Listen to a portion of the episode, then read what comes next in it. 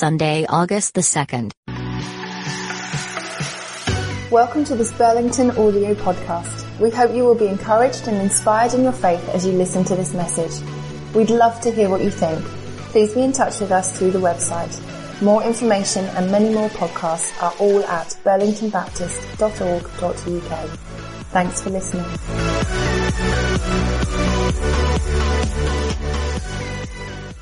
We continue then our theme, our series of secret treasures.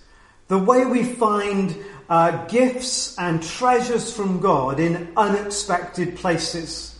And drawing some of the lessons of these last few months, lessons of lockdown. One of the lessons that I think perhaps we've been reminded of over these last weeks is that it is our personal responsibility to grow, that we are the ones responsible for our own discipleship. We know that the church grew fastest before they had buildings, programs and professional clergy, because people took responsibility for their own growth. It's also been a reminder in the home that we as parents are primarily responsible for discipling our own children. Jesus talked about discipleship like this, didn't he? He said, we take up our cross daily and follow him.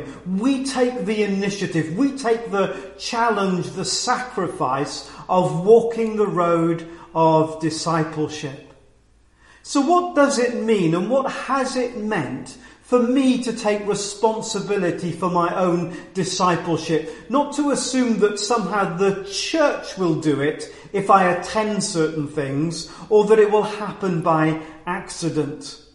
Well, I like to think of the well-known triangle, the up, in and out triangle, as I think about taking responsibility for my own discipleship. Through these weeks of lockdown, I needed to take responsibility for my up relationship with God, my worship. I needed to set aside time when I would worship him. Typically for me that's early in the morning, first thing at the beginning of the day. Often with other people as part of our early morning prayer journey. But nevertheless choosing that if I don't step into a daily rhythm of worship, I will stop growing in my relationship with God. So taking responsibility for worship and for a rhythm of prayer has been super important during this time.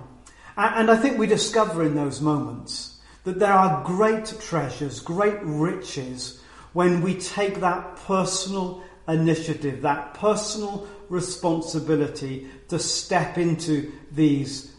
So the up, the in, it's my responsibility to allow other people to influence me and to disciple me. During this period of lockdown, it's still been really important to have connections with people who will encourage me, challenge me, pray with me, listen to me, cheer me on, give me a warning or a quick slap if I'm going in the wrong direction.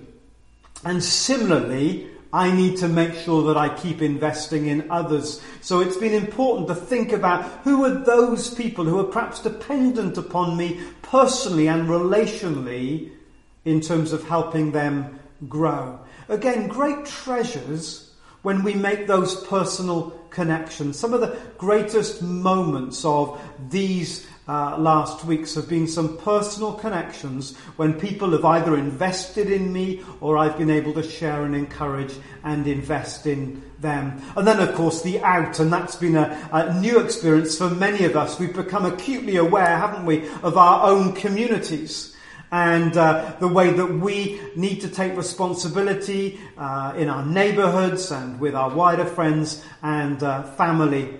That mission isn't something that the church somehow will do, but it's something that I'm personally responsible for. So I wonder about you, whether you've discovered over these last weeks something of the treasure that there is in taking personal responsibility for your own growth. That at the end of the day, I am responsible, and I can determine the speed with which I grow as a Christian. I can take the initiative in my relationship with God. I can take the initiative in my relationship with others, that I can take the initiative in mission, that I can take up my cross daily and follow him.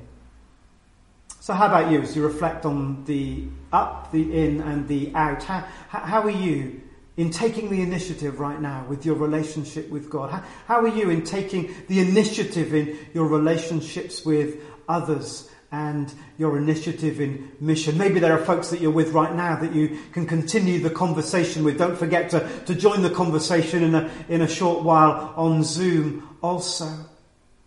We're going to share communion. And at the heart of communion is the reality that Jesus took the initiative on our behalf. It says that while we were still sinners, Christ died for us. He didn't wait around for us, but he took that initiative and stepped into that journey of sacrifice. And so it's an invitation for us perhaps not to wait around, whatever the season or the circumstances, but just to step in, to take the initiative in terms of what God has for us in our own growth and discipleship.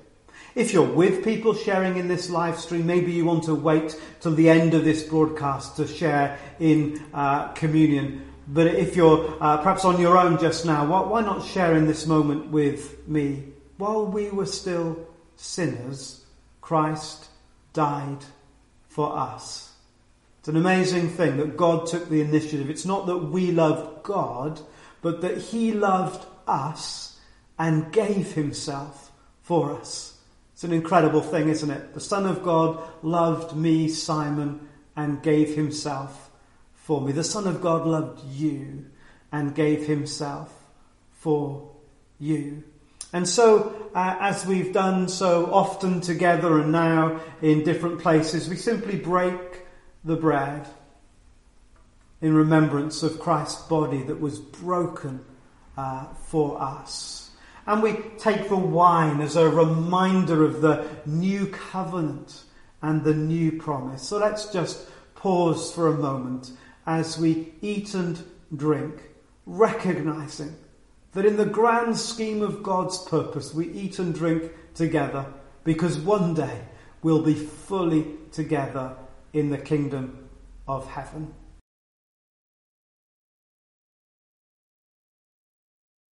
And so we thank you, Lord, that you took the initiative, that you stepped into our world to rescue us. And you invite us this week to take the initiative in our relationship with you. You've stepped towards us, and you invite us now to step towards you with the incredible promise that as we draw near to you, you will draw near to us. And so help me, help us this week to take the initiative in my worship of you. Help me to take the initiative in my discipling relationships. Help me to take the initiative in the mission to the people around me. And especially as we think about the task of parenting and the way we've seen afresh our responsibility as parents to disciple the children within our care. May we take the initiative this week to invest in them even more intentionally. Thank you for every moment of discipleship with our children, for that's become to many a real secret treasure, a real treasure in these dark times. So for all of us, be with us, bless us as we go into this week. In the name of Jesus Christ. Amen.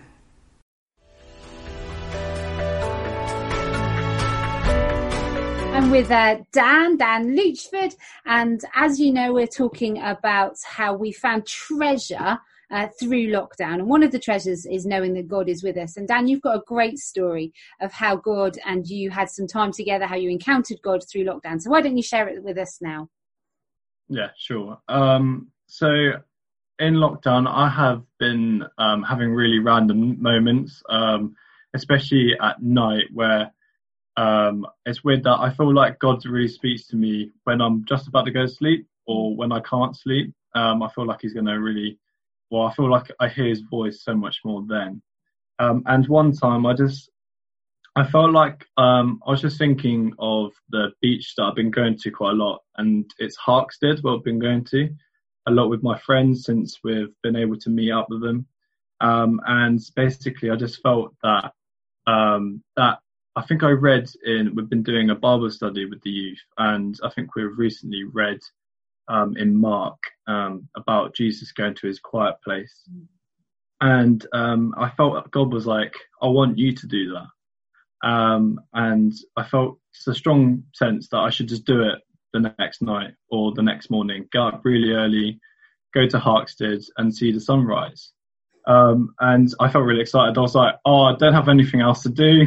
Like, it was, you know, can't remember when it was in May sometime, and didn't have much else to do. And I was like, why don't I? This sounds pretty adventurous and amazing. So I was like, yeah, let's just do it. And I got up at like 4 o'clock, got not much sleep, but I went there, took my Bible, planned to read some, like I was reading Psalms at the time. So I thought I'd just sit on log and read some Psalms, and I went down to the beach and just watched the sunrise come up. It was really beautiful, but the whole point was like it was so peaceful, and reading the Psalms was such a great way of just like praising God and worshiping him in his beauty.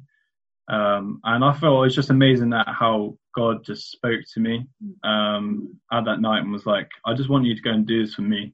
You've got loads of time, and why don't you just go up? You can do this, and you can go home and get some more sleep. But yeah, I felt like that moment was just such a cool, like he was really clarifying that to me, and I heard him so well, heard him so clear, that was a great way that I could worship him, which was really cool. Yeah. Wow. I mean, that's amazing. I love that Mark, just about going to your quiet place. And the fact you were obedient to that and you said yes. And as you went and you were there, you encountered God and heard his voice so clearly. That's so brilliant, Dan. Thanks so much for sharing.